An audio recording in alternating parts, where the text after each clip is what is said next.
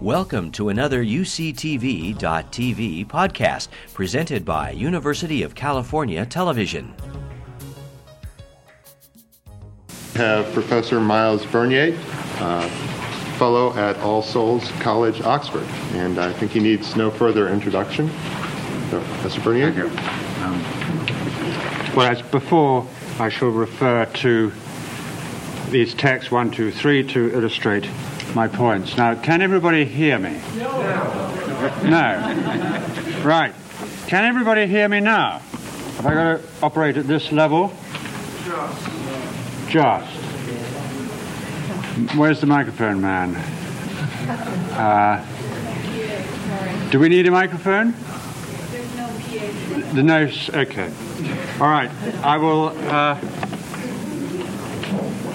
I'll do my best, and you can. Uh, I may not see you without my glasses, so you might have to make noises if you can't hear me. Some people are afraid of dogs. It's very sad. No matter how much evidence I give them, the one particular dog is the most loving soul in the animal kingdom, incapable of harming anyone and wishing only to greet everyone as a friend. Still, for all that, when they come to see me, and the dog's tail starts wagging, they cringe. Suppose I feel sorry for such people and want to help them enjoy, or at least to feel calm with, this most lovable of dogs. To help them, I need a diagnosis of their ailment. Is it that they are not convinced that the dog is friendly? Then I must provide yet more evidence, or evidence of a different kind. I must reason with them and use every technique of persuasion I can devise. If I can only get them to believe that the dog is friendly, all will be well. Suppose they say, however, that while they entirely accept that this dog is friendly, it frightens them nonetheless. Or suppose they agree it's friendly and swear they're not afraid, yet when they come to the door and the tail wags, they cringe. In either of these cases, a different diagnosis is required. Plato and Aristotle would say that a fear which obstinately remains, even when the person accepts that the dog is friendly, must derive from a non rational part of the soul. The obstinacy of the fear proves that there is something within us that holds or entertains a view of the dog which is quite different from the view approved by the reasoning, evidence weighing side of our nature. But the Hellenistic philosophers, Epicureans, Stoics, and Skeptics all reject the idea of such divisions in the soul. Their doing so is a condition for the confidence with which they propose their programs for a radical reform of the human psyche. Let me explain why a Unitarian psychology is a prerequisite for radical reform. Non rational parts of the soul can be trained and modified and brought into harmony with reason but they cannot be got rid of altogether. This means that reason does not have a completely free hand to decide what factors should govern our lives. If it's not up to us to choose whether fear and anger will play some part in our lives, it is sensible for reason to think about how to make the best of the materials it has to work with. But the Hellenistic philosophers want it to be an open question which emotions we should let into our lives. Hence, they are bound to adopt a more rationalistic Unitarian psychology than their predecessors.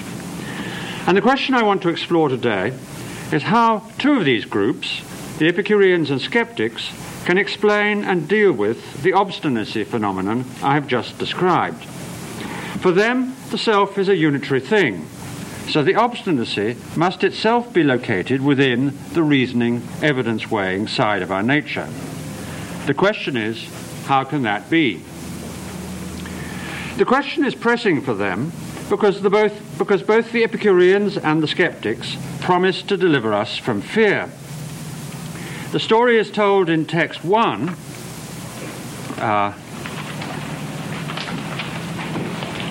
this is a story about Pyrrho, the founder of skepticism. And the story runs that when his fellow passengers on board a ship were all unnerved by a storm, he kept calm and confident, pointing to the little pig in the ship that went on eating, and telling them that such was the unperturbed, tranquil state, ataraxia, in which the wise person should keep themselves. Epicurus undertook to promote the same state of tranquility, ataraxia, by removing above all the fear of death. And it is obvious that if people may still cringe at a dog when they agree there's nothing to be afraid of, death and a storm at sea are even more likely to remain the object of an obstinate fear which will not go away when reason declares there is nothing to be afraid of. Another thing that interests me about these philosophers is their conception of happiness. They want to deliver us from fear because happiness, in their view, is tranquility, ataraxia, freedom from all emotional disturbance.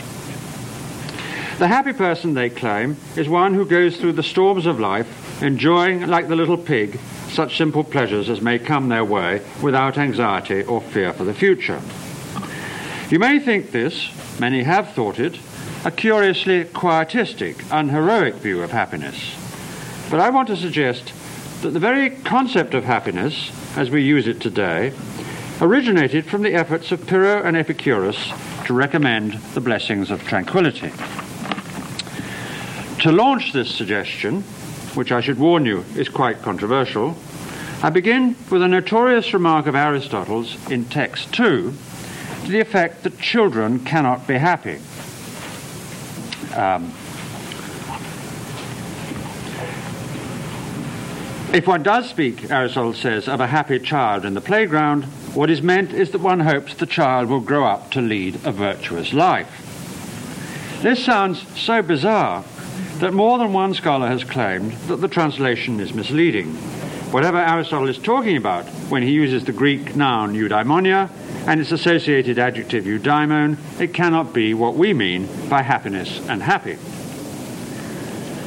Another line of argument for the same conclusion is the following. Happiness, as we understand it, is in some important sense a psychological notion.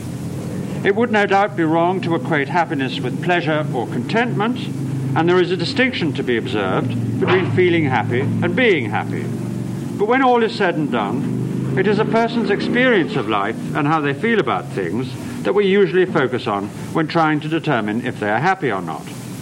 But the thing Aristotle most centrally focuses on is what a person does he equates happiness with virtuous activity, as you can see him doing in text 3, when he says that uh, the good of man, which we've already agreed to be happiness, um, must be active exercise of the soul's faculties in conformity with virtue. Virtuous activity is what happiness is.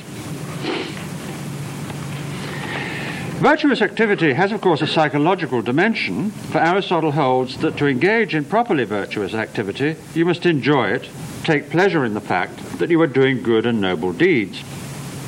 But the capacity for enjoyment is not what children lack. What they, in their immaturity, do not yet possess is a settled and self aware disposition to do good and noble deeds because they are good and noble. that's, what he, that's what Aristotle means in text 2 when he explains his remark about children by saying that for eudaimonia you need to achieve complete virtue. Shall we allow these considerations to persuade us to give up the traditional translation of eudaimonia as happiness? The idea has been proposed. Students of Aristotle are sometimes warned that the great issue to which the Nicomachean Ethics is devoted is not, after all, the nature of happiness, but well being or flourishing or the best possible life for a human being. But if we do take this line, as I confess I am sometimes tempted to do, what are we to make of the fact that within Aristotle's lifetime, Pyrrho starts preaching that eudaimonia is tranquility? Tranquility is indisputably a psychological notion, and we need to be able, we need to, be able to make sense of Aristotle and Pyrrho disagreeing about the same thing, the nature of eudaimonia. And it's not just Pyrrho and Epicurus after him who caused the difficulty.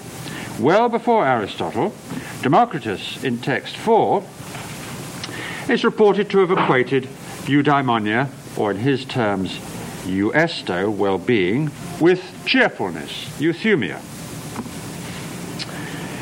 A solution to the difficulty can be given, I suggest, in two steps. First, we should recall an older strand in our own use of the word happiness, the strand that is sometimes referred to, with apologies to Wordsworth, as the happy warrior conception of happiness. We can still understand the historian who wrote, Happy the people whose annals are blank in history books.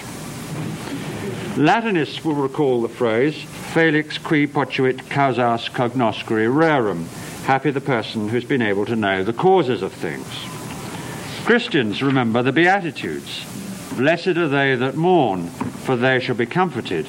Notice the future tense. In the Greek, it's makarioi hoi penthuntes hoti autoi parakletes sontai. These people, those that mourn, are certainly not feeling good about their life now, nor presumably, very possibly, are the people in the history books, or rather the people who are not in the history books, because the history books are blank about that. So that's the first step. The second step is some philological information, which I derive from a rather tedious, but for that reason most valuable book by C. de Heer on all the different. It, it, collects all the passages in which one of the words for happiness occurs in extant Greek literature in the 5th century and earlier. Originally, before philosophers got hold of the subject, one can see from this book, Eudaimon, like Makarios in the Beatitudes, referred to someone favoured by divinity, by fortune, or by some other circumstance. Any number of things could be cited as the reason why someone's life seemed especially favoured. Their wealth, their status, their beauty, some special knowledge, their prospects for the next world, or their heroic exploits in this one, and also psychological states like satisfaction and enjoyment could be cited as the reason why someone is eudaimon. The reason could be anything that the speaker regards as a blessing that makes for an enviable or outstandingly successful life, the kind of life that anyone would like to have. We're now ready for the solution that I'm going to propose, which is to read Democritus when he says eudaimonia is cheerfulness. Read Democritus as conveying, like Jesus Christ in the Beatitudes, a surprising view of who is blessed and why. The great blessing that makes for a favoured life is inner calm and cheerfulness. The surprise is the new denotation attached to the old term. Aristotle's denotation, virtuous activity, is new too, but not so radical a departure from prevailing views. After Aristotle, the Hellenistic philosophers' increasing preoccupation with one's inner experience of life is the first stage of a long historical evolution whereby denotation encroached on connotation and eudaimonia, or happiness, became a primarily psychological notion. In case anyone in the audience is unfamiliar with the distinction between denotation and connotation, I should explain that, very roughly, the denotation of a word is the things it applies to, the connotation, the meaning by virtue of which it applies to them. Thus, to hypothesize, as I've just done, a long historical process whereby the denotation of the word happiness encroaches on its connotation is to postulate a process whereby psychological states like tranquility start off as one of the things the word could be applied to in virtue of the ancient meaning expounded by this book by De Heer, but they end up, these psychological states, as the dominant meaning of the word today. I recently heard a conversation between a man and a woman. He is a scholar who had just lost the job which had been the center of his life for many years. She said to him, You are much happier than you were, meaning that he was more tranquil, more at ease with himself, despite the loss of his job and the uncertainty of his present prospects. Aristotle would allow that he could still be eudaimon, happy, provided he'd been so before, despite the loss of the most valued activity of his life. Aristotle would not, I think, allow that the person could be happier, and he surely would not agree that being more tranquil was a ground for counting someone happier than before. In this respect, Democritus, Pyrrho, and Epicurus are closer to the understanding of happiness that prevails in modern European languages. An understanding, by the way, that should have the consequence that happiness can no longer be uncontroversially the end and organizing principle of our ethical life. by the way, a sort of nice halfway position along this story uh, can be found at the moment in Shakespeare's Othello, where Othello is finally convinced that Desdemona has been unfaithful. And he says, I had been happy, how I can see this is a passage about happiness, I had been happy if the general camp, pioneers and all, had tasted her sweet body, so I had nothing known. Oh, now forever, farewell the tranquil mind. So he's saying goodbye to happiness, and the first thing he says is, farewell the tranquil mind, farewell content, and then he goes on to the sort of more Aristotelian things. Farewell the plumed troop, and the big wars that make ambition virtue, and so on about royal banners and quality and so on. So there are both elements in that speech. Let's now go back to Aristotle's claim about children in text 2 and try to read them not as evidence that eudaimonia is not happiness, but as evidence for what notion of happiness the word eudaimonia conveys in that context and how it differs from the notion or notions of happiness familiar to us now. It is a happiness not yet centered upon one's inner psychology and experience of life. It's a happiness or blessedness due to the presence in one's life of whatever it is that the speaker thinks contributes most to making such a life choice-worthy and enviable.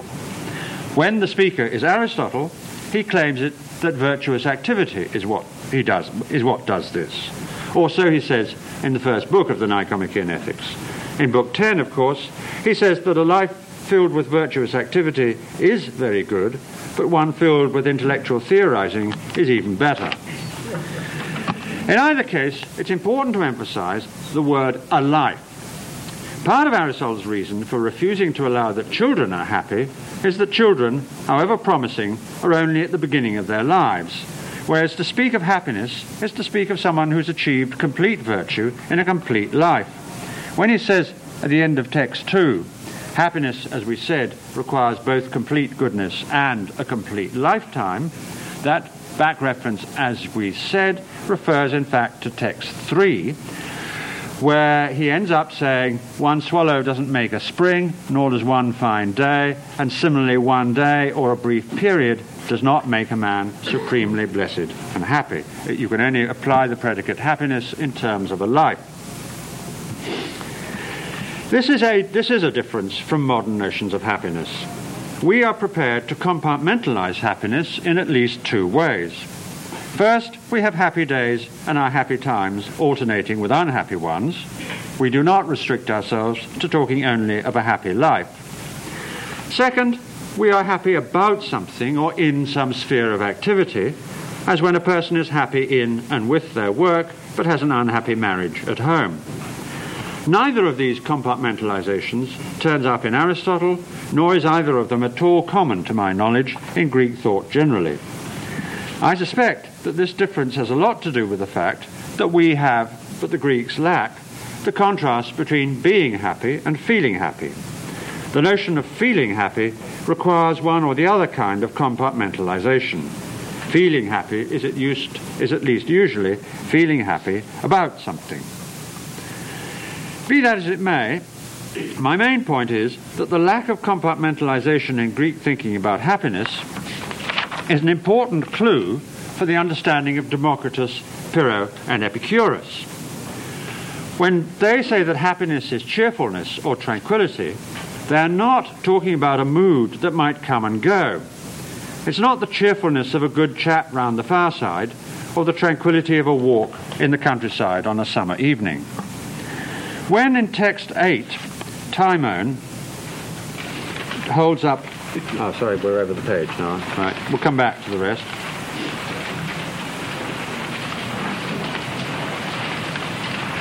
When Timon in text 8 holds up Pyrrho as a model of tranquility for us to follow, the tranquility he describes is a spiritual demeanor that permeates the whole of life. See how he says, um, How is it that while you are a man, you conduct yourself easily with calm, always without care, and immovably the same? Again, Democritus in text 9 recommends a cheerful outlook on life in general, and he's talking about the way in which your cheerfulness permeates the whole of your life. He says, um, I'll start from the second paragraph. One should keep one's mind then on things in one's power and be quite satisfied with things at hand, taking little notice of those who are envied or admired, and not dwelling in thought upon them. One should look at the lives of those in trouble, bearing in mind how mightily they are suffering. In this way, things at hand and at your disposal may well appear great and enviable. Yours will no longer be a case of suffering in soul through desire for more. But he who admires those blessed with possessions and the congratulations of other men, that actually means, it's the verb makaridzo, um, means those who are called happy by other men because they've got lots of property. And the person who dwells every hour on memory is all the time compelled to plot something new and to throw himself through desire into doing something irremediable and illegal. That's why one must not seek things there, one must be in good spirits over things here, comparing one's own life with that of those doing worst.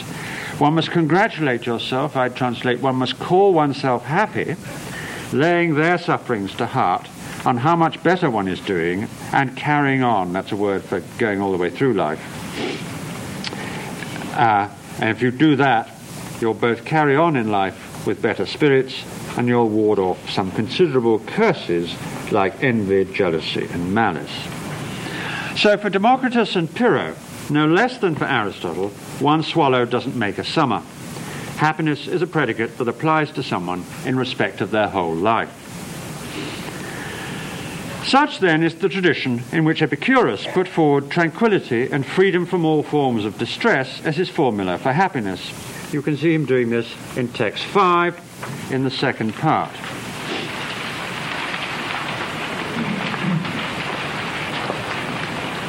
He who has a clear and certain understanding of these things will direct every preference and aversion towards securing health of body and tranquility of mind, seeing that this is the sum and end of a blessed life.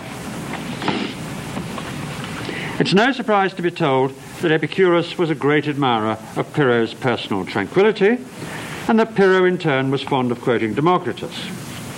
There was, of course, disagreement between Epicurus and Pyrrho about how the life of tranquility is to be achieved. This disagreement is, in fact, my next topic. But the disagreement can usually be seen as a family feud over the best way of keeping up the Democritean heritage. From our present point of view, it's a family feud over the best way to promote a psychological conception of happiness. The nub of the disagreement is this. According to Epicurus, Tranquility comes from knowledge. According to Pyrrho, it comes from doubt. A brief study of this disagreement will bring us back to the problem of obstinacy. Both philosophers start by asking, what is the nature of things? Text 6, our first question. Pyrrho's pupil Timon says that the person is to be truly happy must pay regard to these three questions. What is the nature of things? What attitude ought we to adopt with respect to them? What will be the net result for those so disposed? Epicurus answers this question with the atomic theory. The way to banish fears and achieve tranquility is to study natural philosophy, learning how to explain the world in atomistic terms. More about this later. Pyrrho replies that the question is unanswerable. According to text 6, all things are equally indifferent or indeterminable, admitting neither measurement nor discrimination. There is no theory to be given because there's nothing in the nature of things to distinguish a correct account of something from an incorrect. In particular, there's nothing in the nature of things to distinguish good from bad. Text 7, the bit marked fragment 70. Uh, nothing is by nature good or bad, but these things are decided by men with their own mind. That's a way of saying that the distinctions of value by which most people live in their lives are impositions or projections of the human mind. In themselves, all objects of choice are indifferent. It follows that, in general, there is no objective reason to assert or believe one definite thing rather than its opposite. For instance, text 7, fragment 74, that honey is sweet rather than the opposite, rather than um, bitter. And it follows in particular that there's no objective reason to choose one definite thing rather than another, e.g., honey instead of wormwood. To this bleak situation, the only honest, rational response is an indifference or equanimity that matches the indifference of the things around you. Follow the little pig. Remember, that story was about Pyrrho, and this is Pyrrho's outlook that we are now expounding.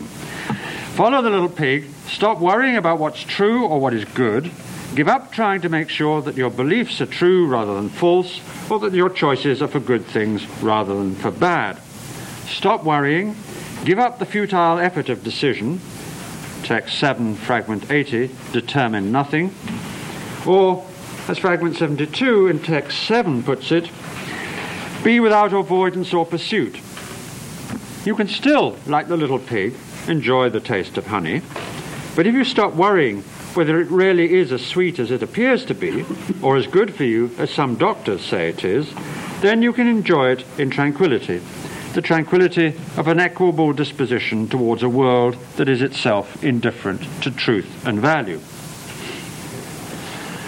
I interrupt here to remark that for the Greeks at least, if not for the Romans, the pig is typically an emblem of ignorance, not of greed. Any pig would know, was the saying. Hence, a skeptic who's totally lacking in knowledge can well take the pig as a model for a life of blissful ignorance. Later skeptics make the same recommendation on different grounds. Pyrrho's position is that the question, what is the nature of things, is unanswerable because the nature of things makes it unanswerable. In the outlines of Pyrrhonism that Sextus Empiricus wrote some five centuries later, the question is unanswerable not because of anything about the nature of things, but because we find ourselves unable to answer it. The obstacle to the attainment of truth and value is ourselves and the weakness of our cognitive powers, not the world. We have no unassailable criterion for determining how things objectively are, so we find ourselves forced to suspend judgment on every question about the nature of things in themselves. From Sextus' standpoint, the early Pyrrhonist is a negative dogmatist because he asserts that the world is unknowable. Sextus merely finds himself unable to know it or even to form any definite beliefs about it. This difference between early and later Pyrrhonism is a reflection of the continuing importance of Democritean influences at the earlier period. But that is another story. Once past step one, Early and later Pyrrhonists are in agreement about how it is that tranquility is secured by suspending judgment on all questions about truth and value. Look at text 10.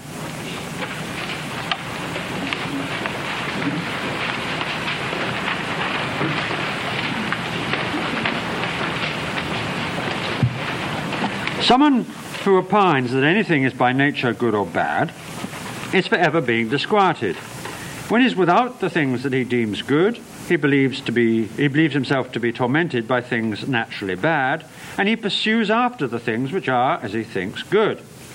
Which, when he has obtained, he keeps falling into still more perturbations because of his irrational and immoderate elation at having these good things, and in his dread of a change of fortune, lest he may lose them, he uses every endeavour to avoid losing the things which he deems good.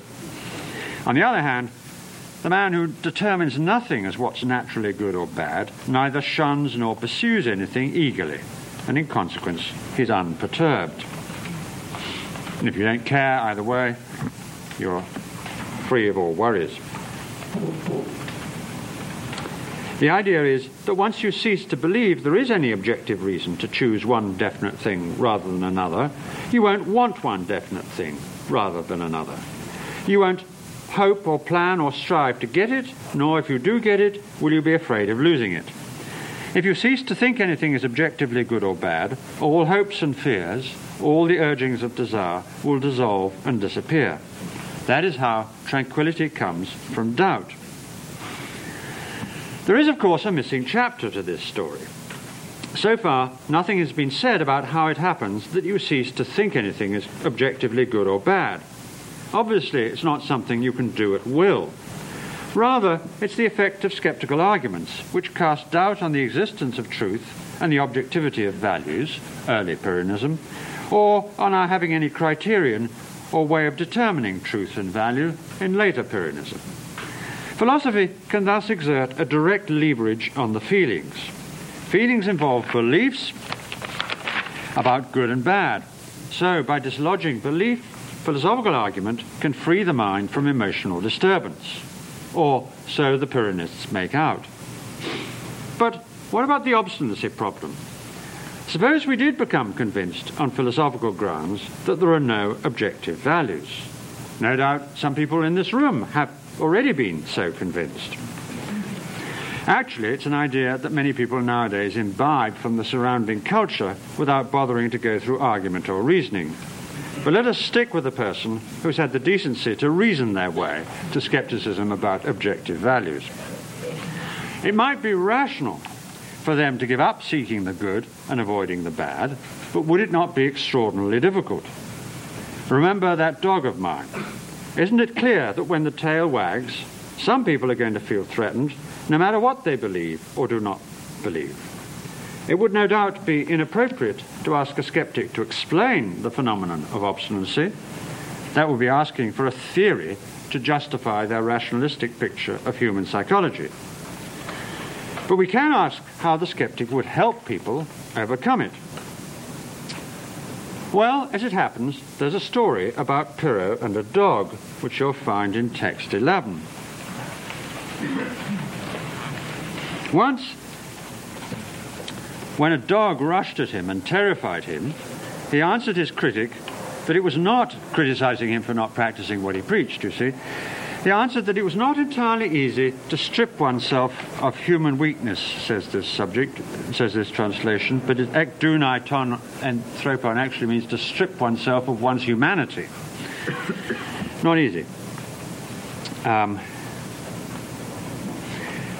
but the story goes on, one should, according to Pyrrho, strive with all one's might against the facts, as it were, the facts of human life, by action or deeds if possible, and if not, by argument or reason? It's a simple answer to our question. Roughly, it goes like this Yes, it is uh, difficult to overcome the obstinacy inherent in human nature, but keep trying.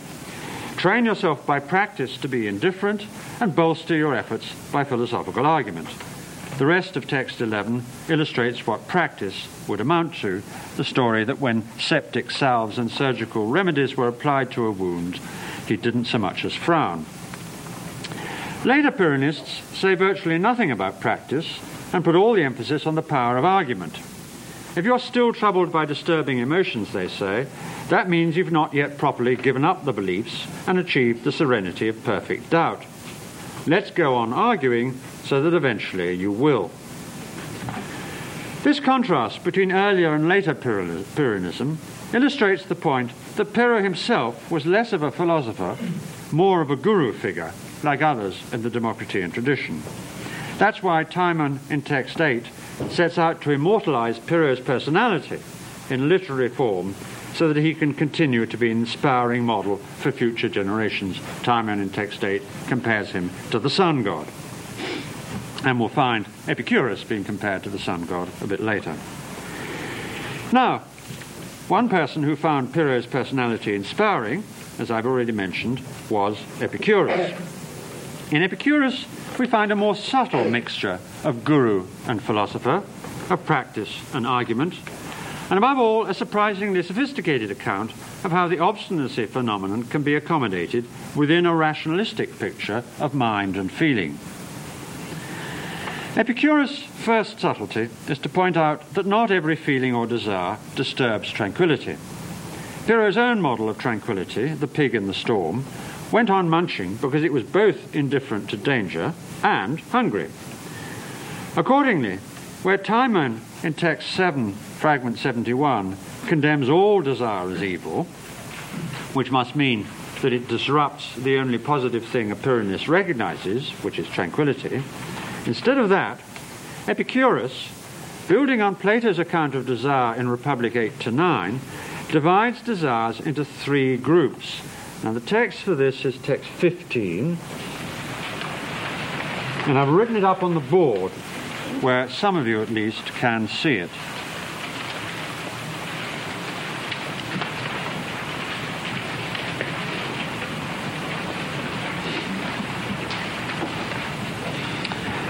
There are three kinds of desire those that are natural and necessary, like desires for food and drink, those that are natural but not necessary, like the desire for roast beef and wine. I'll explain all this in a moment. And desires which are neither natural nor necessary, like desires for crowns and statues. Now, with respect to these three groups of desires, Epicurus recommends that we should learn, and by learning he means partly by practice, partly by attending to argument, we should learn to be content to gratify only the first group, those desires which are necessary as well as natural, where natural means you're born having those desires, you're born with things like hunger and thirst, and necessary means that it will hurt if, for example, you don't eat when you're hungry or drink when you are thirsty. And there's some more subdivisions of the ways in which it will hurt. But roughly, roughly, they are ones which, if you don't satisfy, you will either die or be unable to be happy. With the natural but non necessary desires, that's the second group, Epicurus' recommendation is that we may and should enjoy the satisfaction of roast beef and wine when they turn up at the occasional banquet, but woe betide the person who longs for a piece of steak or a bottle of wine. That intensity is destructive of tranquility and is to be avoided, as are all desires of the third group, the desires for crowns and statues, as it's put in text 15, which means desires for the, the desires which sing, signal ambition for political power and public esteem. Follow these recommendations, and we will enjoy a simple life, sharing bread and cheese and philosophy with a circle of like minded friends. Now, whatever you think of this ethic as an ethic, it raises an interesting problem in moral psychology. In Pyrrhonism, we have a simple relation between desire or feeling on the one side and judgment or belief on the other. Fear of X depends upon the judgment or belief that X is bad, desire for X on the judgment or belief that X is good, so that eliminating the judgment should eliminate the desire, provided there's no obstinacy, and the judgment can be directly attacked by skeptical arguments showing that nothing is really and truly, in its nature, good or bad. In this scheme, as I noted earlier, philosophy can exercise a direct leverage on the feelings by way of the method of doubt. Compare now Epicurus's third group of desires, the desires for crowns and honours. The judgment in this case would be honour is good and worth having, that judgment or belief is what Epicurus calls the illusory or empty opinion on which the troubling desire depends. Take again a group 2 desire for roast beef and wine, which has grown disturbingly intense. There's an empty opinion in this case too, he says, in text 15 at uh, paragraph 30. In paragraphs 29 and 30 in that text is the important ones. The empty opinion in the that case would be something like a roast beef dinner really is much better than bread and cheese. Now, Epicurus does not offer to counter these desires by skeptical arguments to show that any value judgment of this form is doubtful or mistaken. Nor will the Epicurean hedonic calculus be of much use at this stage. A hedonic calculus yields correct results only if the right values are set on the items to be compared. When the hedonic calculus is used by me, it will only lead me to the right answer if my initial value assignments are correct, which they won't be if I value roast beef and honours high enough to offset the bother of pursuit. So, how is Epicurus to undermine my inclination to believe that roast beef and public esteem are goods well worth having, well worth writing this lecture for? Unlike the skeptic, Epicurus offers knowledge knowledge of atomic physics. That's text 14. Uh, look at that, paragraphs 11 to 12.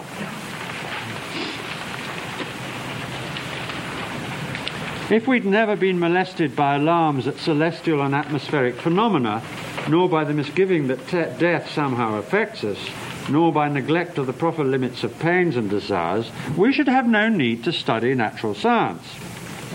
It would be impossible to banish fear on matters of the highest importance if a man didn't know the nature of the whole universe but lived in dread of what the legends tell us.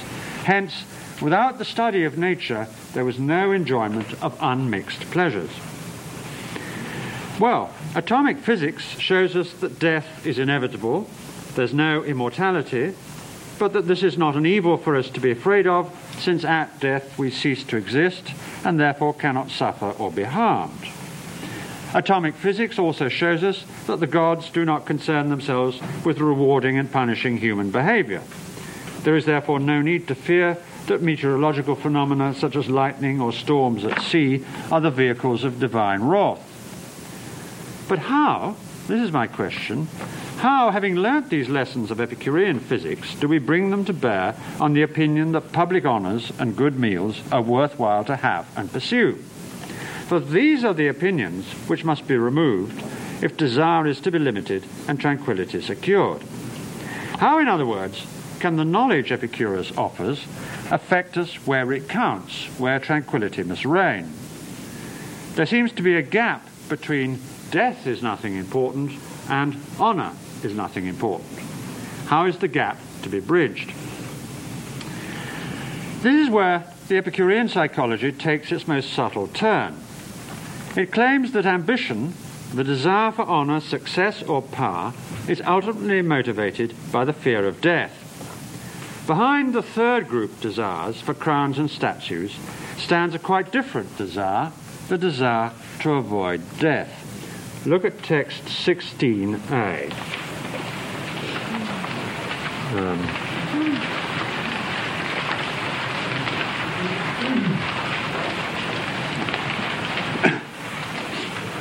text 16 has an A and a B section. Um, the A section comes second, and uh, I start at the beginning of the bit marked A. Moreover, avarice and the blind craving for office, which constrain wretched men to overleap the boundaries of right and sometimes to commit crimes. This is fostered in no small degree by the fear of death. That's what makes people do awful things in order to get power. Let's call this thesis A. Those of you who can see the board, I've written thesis A up there. Thesis A says, Fear of death is the source of much behavior which, on the face of it, is not concerned with death at all. If you object as ancient critics did object, that death is not what's on your mind when you run for the Senate or the presidency. The Epicurean replies with thesis B In general, people are not aware that they are driven by the fear of death. Uh, for that, look at text 18.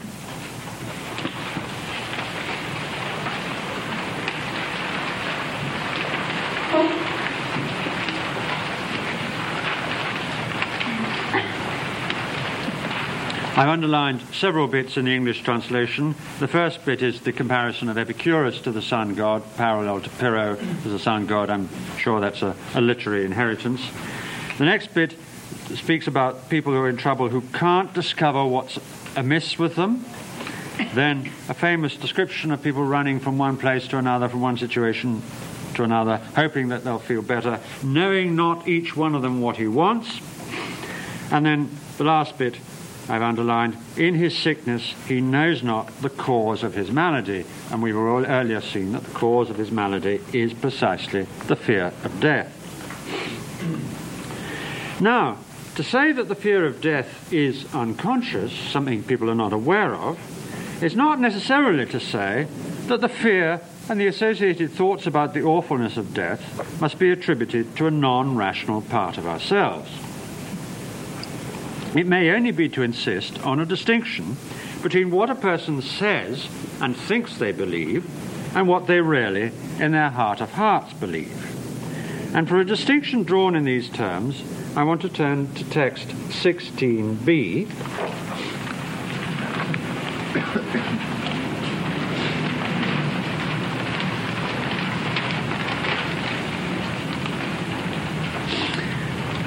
Although people often declare that disease and a life of disgrace are more to be feared than death, and say they know that the soul's nature is of blood or of wind, whatever philosophy class they've been to lately, and so they don't have any need of our philosophy, you may be sure that by this, you may be sure by this, that all is vaunted more to win praise than because the truth is itself accepted.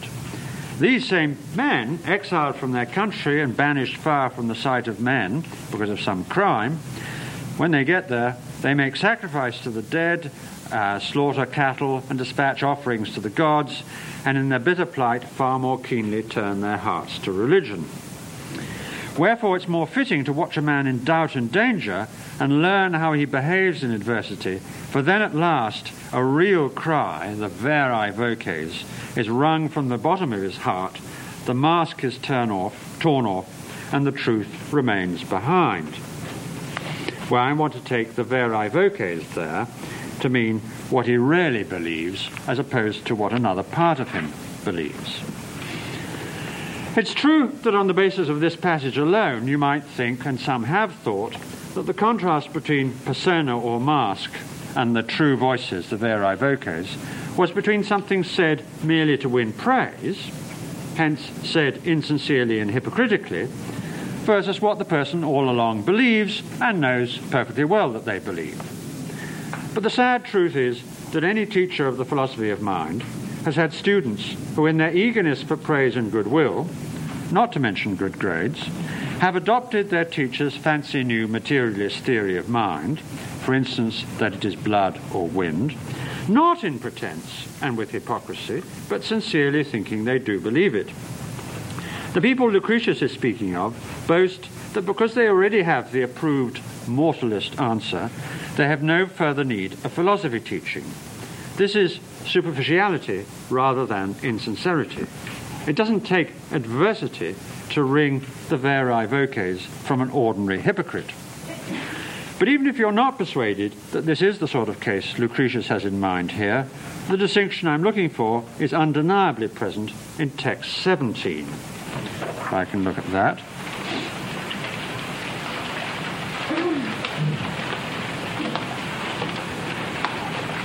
When you see a man chafing at his lot, because after death he will either rot away with his body laid on earth, or be destroyed by flames or the jaws of wild beasts, you may be sure that his words do not ring true, that deep in his heart lies some secret pang, however much he deny himself that he believes that he will have any feeling in death. For he does not, when he makes this denial, he does not grant what he professes, non dat quod promittit, nor the grounds of his profession, nor does he remove and cast himself root and branch out of life, but all unwitting, unawares, unknowing, inscius in the Latin, unknowing, he supposes something of himself to live on. The claim here is that the fear of death paradoxically presupposes a belief that one will not have ceased to exist one will be still there in the cremation fire or being eaten by animals. The paradox is dissolved by distinguishing what the man says he believes, that death is the end and that he won't feel anything, and what deep down he really believes, non dat quod promittit. He doesn't fully eliminate himself from life in his mind when he's imagining and thinking about these things, but inscius, unawares, he pictures a bit of himself remaining after death. And in line 87, Lucretius, the poet, duly leaves the word ipsi right at the end of the line. Sort of image of what the picture is in the picture itself. We can now see then that thesis B, which is that in general people are unaware that they're driven by a fear of death, leads naturally to a further claim, thesis C, to the effect that belief and hence feeling lie deeper in the self than we realize. This is the Epicurean solution to the obstinacy problem. The people who think and say they accept that the dog is friendly and that death is nothing to us, but still cringe when the tail wags and still exert themselves for crowns and statues, these are people who do not yet believe in their heart of hearts, where it counts, that the dog is friendly and that death is not an evil they will have to endure. The corollary for attaining tranquility should now be obvious. Look at text 12 and 13.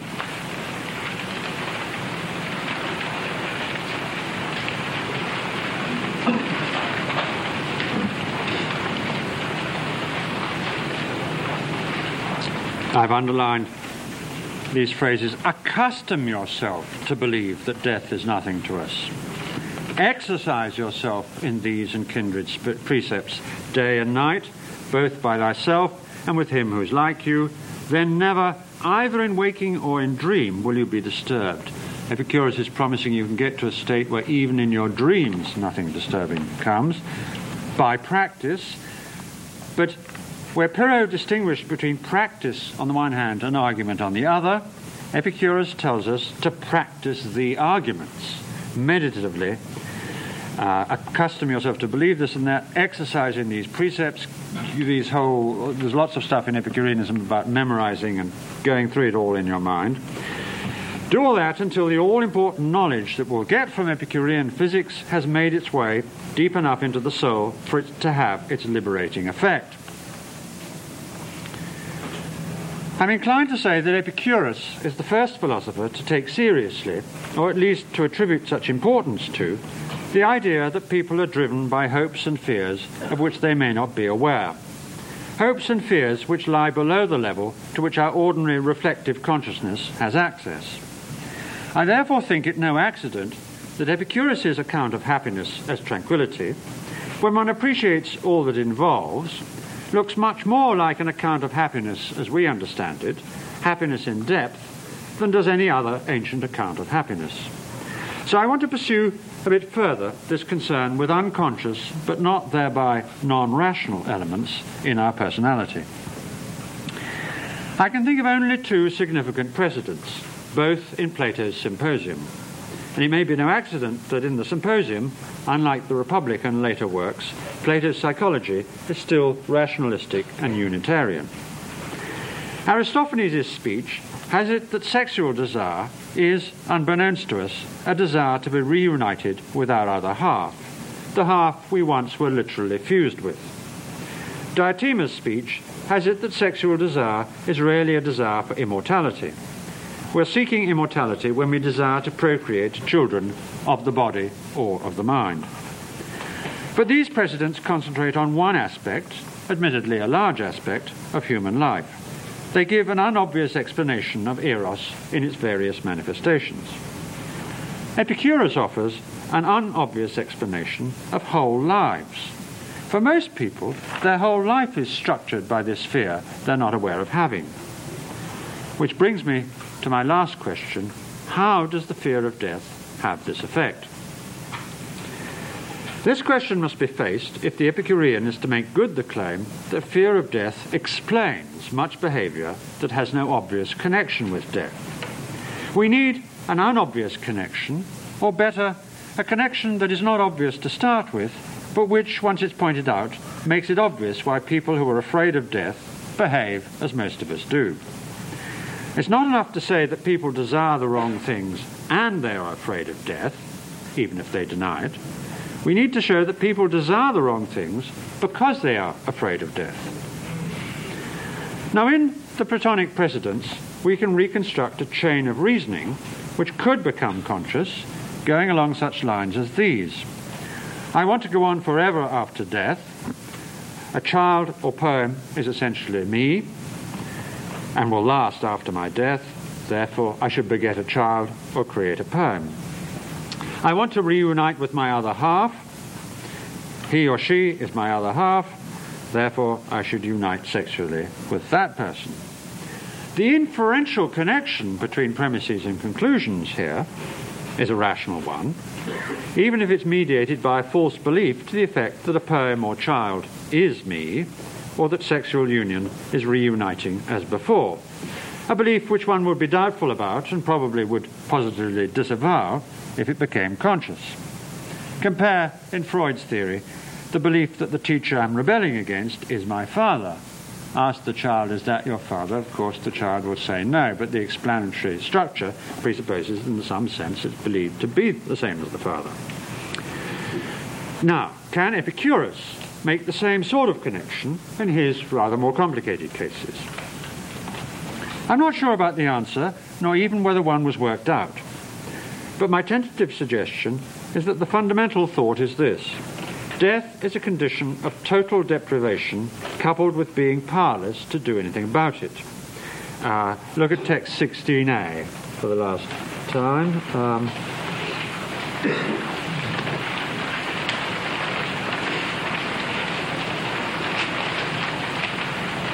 the bit with wavy underlining in the A section. Foul disgrace and biting poverty are often seen to be far removed from the pleasant settled life, and they are, as it were, a present dallying before the gates of death. It's like being dead, but before the time when you actually are dead. It's a state in which you'll lose the good things of life, you'll miss them, and you won't be able to do anything about it. There are many eloquent pages in Lucretius on the obstinate persistence of this picture of one's situation after death as a state of lack or need or desire, as if you still feel something when you've ceased to feel anything. If that is the mediating thought, we can see ambition and greed and the lust for power as attempts to protect one's future, to see to it that nothing, even death, will take away one's gains or make one unable to satisfy one's desires. It's as if wealth or power will conquer death, make one invulnerable and secure. This is a false belief, of course, which one would repudiate if it became conscious or one was asked about it. But because it remains unconscious, it can sustain the ambitious desires for power and honour which Epicurus derives from the fear of death. The way to dislodge it is to get the truths of atomic physics settled deep within the soul below even the level of conscious reflection. Then and then alone will one appreciate and really believe that true security lies within one's own soul. So it comes to this that most of humanity's desires are desires that express our feelings of insecurity, which at bottom is the insecurity of the fear of death. That's why one thinks that honour is a good thing to have, or that only a costly meal will do to entertain our friends. You can feel secure only if you come to see how easy it is to satisfy the desires that matter, that you get just as much pleasure that way, and how the only company you need is that of some like minded friends. To get you into that state of mind, Epicurus offers to explain the universe to you, to show that it holds no terrors. But he does not offer this because he expects the knowledge to have an immediate effect. You have to practice and meditate before the message can take effect and you really believe it. When the belief is properly established, it will have restructured your entire personality. You will have a whole new system of beliefs which has driven out every last remnant of the mainstream cultural tradition you grew up in. For it's important to appreciate that for Epicurus, physics is not just, as it might be for us today, extra knowledge, knowledge of how the world works in atomistic terms. It is knowledge that will replace the inherited cultural construction of the world and humanity's relation to it. Compare the difference between advising someone to learn a foreign language, say Chinese, because it's good to know another language as well as one's own, and telling them to immerse themselves in Chinese so thoroughly that they cease to be competent in English. It is beside the point to say, as people often do, that educated people by the time of Epicurus or Lucretius were indifferent to and pretty skeptical about the myths that Epicurus spotlights. The, the stuff about the threatening thunderstorms and lightning and stuff, and the legends. The fact that they may have been pretty skeptical about this doesn't mean those myths and the culture they articulate have not had a formative influence on their souls an influence which remains deep within them as the source of the obstinacy described in 16b's reference to the veri voces. Just so, the souls of many people in this audience have been shaped by Christian values, even if they are atheists or agnostics. It takes a lot of practice and meditation to eliminate the traces of upbringing and culture in the way that Epicurus proposed to do. What he promised to give you at the end of all that is a transformation of your inner self, as a result of which you'll be able to enjoy life without obstacle or regret, in a way that most people have no inkling of. And this idea of tranquility in depth, it seems to me, is something we today cannot fail to recognize as a conception of happiness. Thank you.